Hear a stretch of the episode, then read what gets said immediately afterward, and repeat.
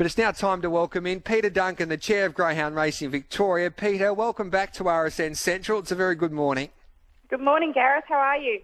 Good, thank you. You must be proud of your sport because throughout this crisis, Greyhound Racing has continued to race on with no really setbacks, and um, it's been a credit to your industry.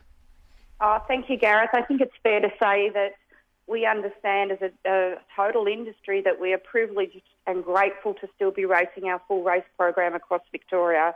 And our participants have just been amazing in this space, as have our staff, all coming together to make sure that we stick to the um, Chief Health Officer's protocols. And as I've said before, we do over the odds instead of just what we're expected to do. And I think that's afforded us the opportunity to keep our industry alive and going.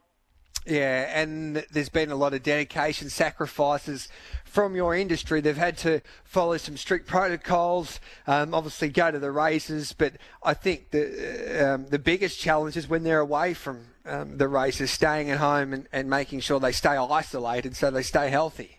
Absolutely, and I think our participants totally understand what's required of them, and they are doing everything we've asked them to do. And as I've said before, it is on them that we keep going because they have the product in terms of the dogs, bringing them to and from the track and doing the right thing when they leave the track. And I just couldn't be prouder of the way everyone is working together at the moment. And I think sometimes in the face of crisis, there's opportunity. And I think one of the biggest opportunities we're seeing is we've all pulled together so much. It's been a very good bonding experience, I think, for the industry.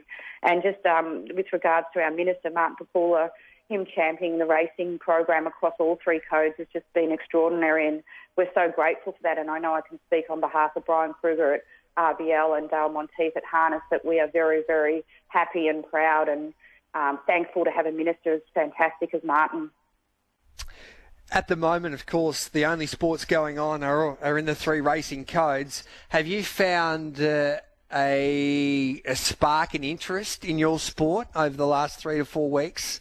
Absolutely, it's gone off its chops actually, and I'm very pleased with that. Um, I haven't heard off their chops for a long time, Peita. there you go, old school language, Gareth. Yeah, um, I love it. Our social channels have, have gone berserk, and we've seen a massive increase in wagering across the corporates and tab, and it's entertainment for people because obviously we're coming into another four-week lockdown, um, as advised by the Premier. So people have got to do something, have a little flutter here yep. and there, and we're just very grateful for that. And I think we've also picked up quite a few people that ordinarily wouldn't bet on greyhound racing or didn't know much about it, and they've really jumped on board and having a punt, and it gives them something to do. So we've got a lot of new people in the sport that are punting, which is fantastic. And for us, it's great as well to be able to offer them the 13 tracks to see it for themselves across a, a, whole range of tracks in the regions and our metro tracks as well. So we're really, really happy with the results. Now, Pete, I'm not just saying this because you're the chair of Greyhound Racing Victoria, but as a mug punter like I am, um, the, the Watchdog app is superb. You can you can have a look at um, replays. It tells you about the speed maps, the early sectional, which I've learned since I've been in this job, talking to the experts here on RSN Central, like the the George Ferrugias and, and the Troy Littles and the Jason Adams, and, and you can work out, um, well, it helps you back a winner anyway. And you've updated this Watchdog app, and it, and it gives the punter, even the punter that doesn't know too much about greyhound racing, I think a massive head start in helping you back a winner. Yeah, absolutely. And this is the place you can go to get all the stats and information you need. Uh, we've got sectional splits on every dog at every track, over every distance, live betting fluctuations, speed maps, all sorts of features. And it's another one of our um, apps that has just gone off its chops again. We've had 10,000 people download the app, um, averaging more than 1,000 visits per day. That's like 250% increase compared to this time last month. So if you haven't downloaded the Watchdog app, I highly encourage you to do that. There's a click to bet function as well, so it's all in the one spot where you can get all the data and knowledge that you need.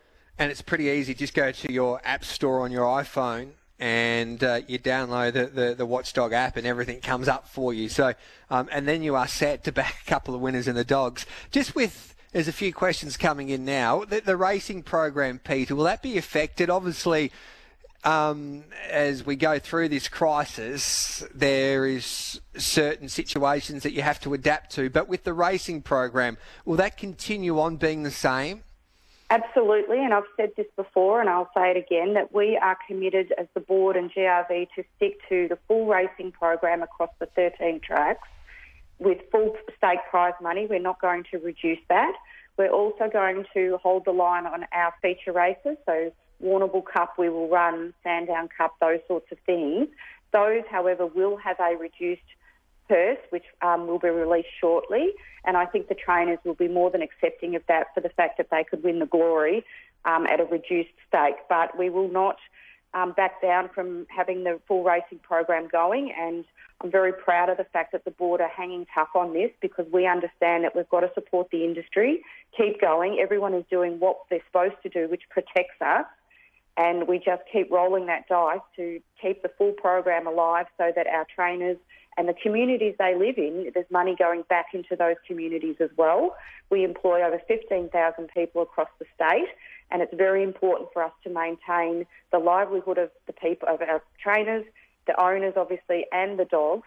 And then also, as I said, putting money back into their local communities, which, as you know, our participants are very community focused. So at mm. this point in time, unless we're directed otherwise, we will just absolutely keep the full race program going and possibly even uh, have some more races on the card. But we're just looking into that at the moment. I had a meeting with all the club presidents and managers yesterday, and I want to say to them they have been doing a fantastic job making sure that the tracks are safe and that trainers and people are doing what they're supposed to be doing, and they are totally behind us. So we're just coming up with a few more ideas on how we can expand the program.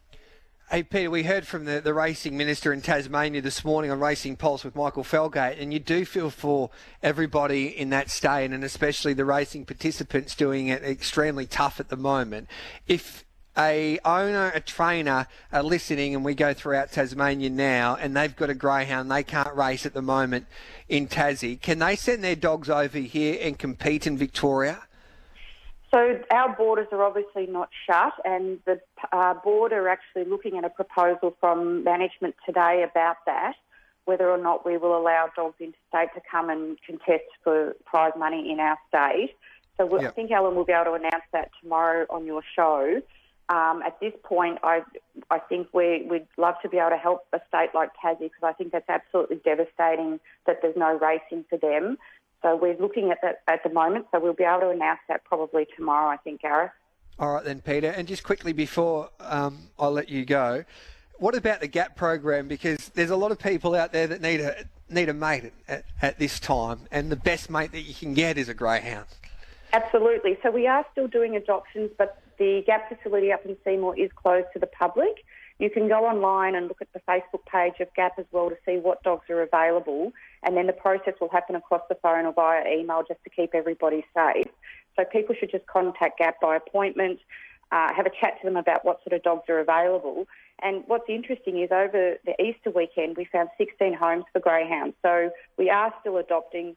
Get yourself a greyhound. My little girl's about to turn 13 in a couple of weeks, and I just can't recommend it enough to get a dog. Yeah yeah, it's fantastic. Hey. So yeah, get a dog. Hey, great stuff, Peita. We appreciate your time and well done to your industry and the people involved, and especially the participants that are doing everything right at the moment. They're going to continue to do that, but it's great to see the, the, the sport going on. And even tonight, you look at the Sandown meeting, and there's superstars, some of the best greyhounds in this country doing battle, um, which is entertaining. You want to see the best taking on the very best, and uh, it's an early start there at Sandown, just after six o'clock, which is an ideal time um, for the punters out there. So I appreciate your time, Peita, and let's hope that greyhound racing continues to be going off its chops over the next couple of months anyway, oh, through this difficult time.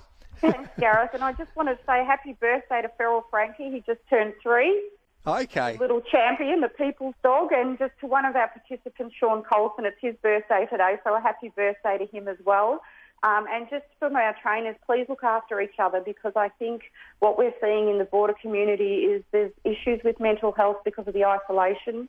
Um, so please look out for each other, and they've always got our participant support line to call if they're having problems. So we've got to just stick together as the family we are and take care of each other in this time. But thank, I thank them again for everything they're doing for our sport. So thanks, Gareth, for having me.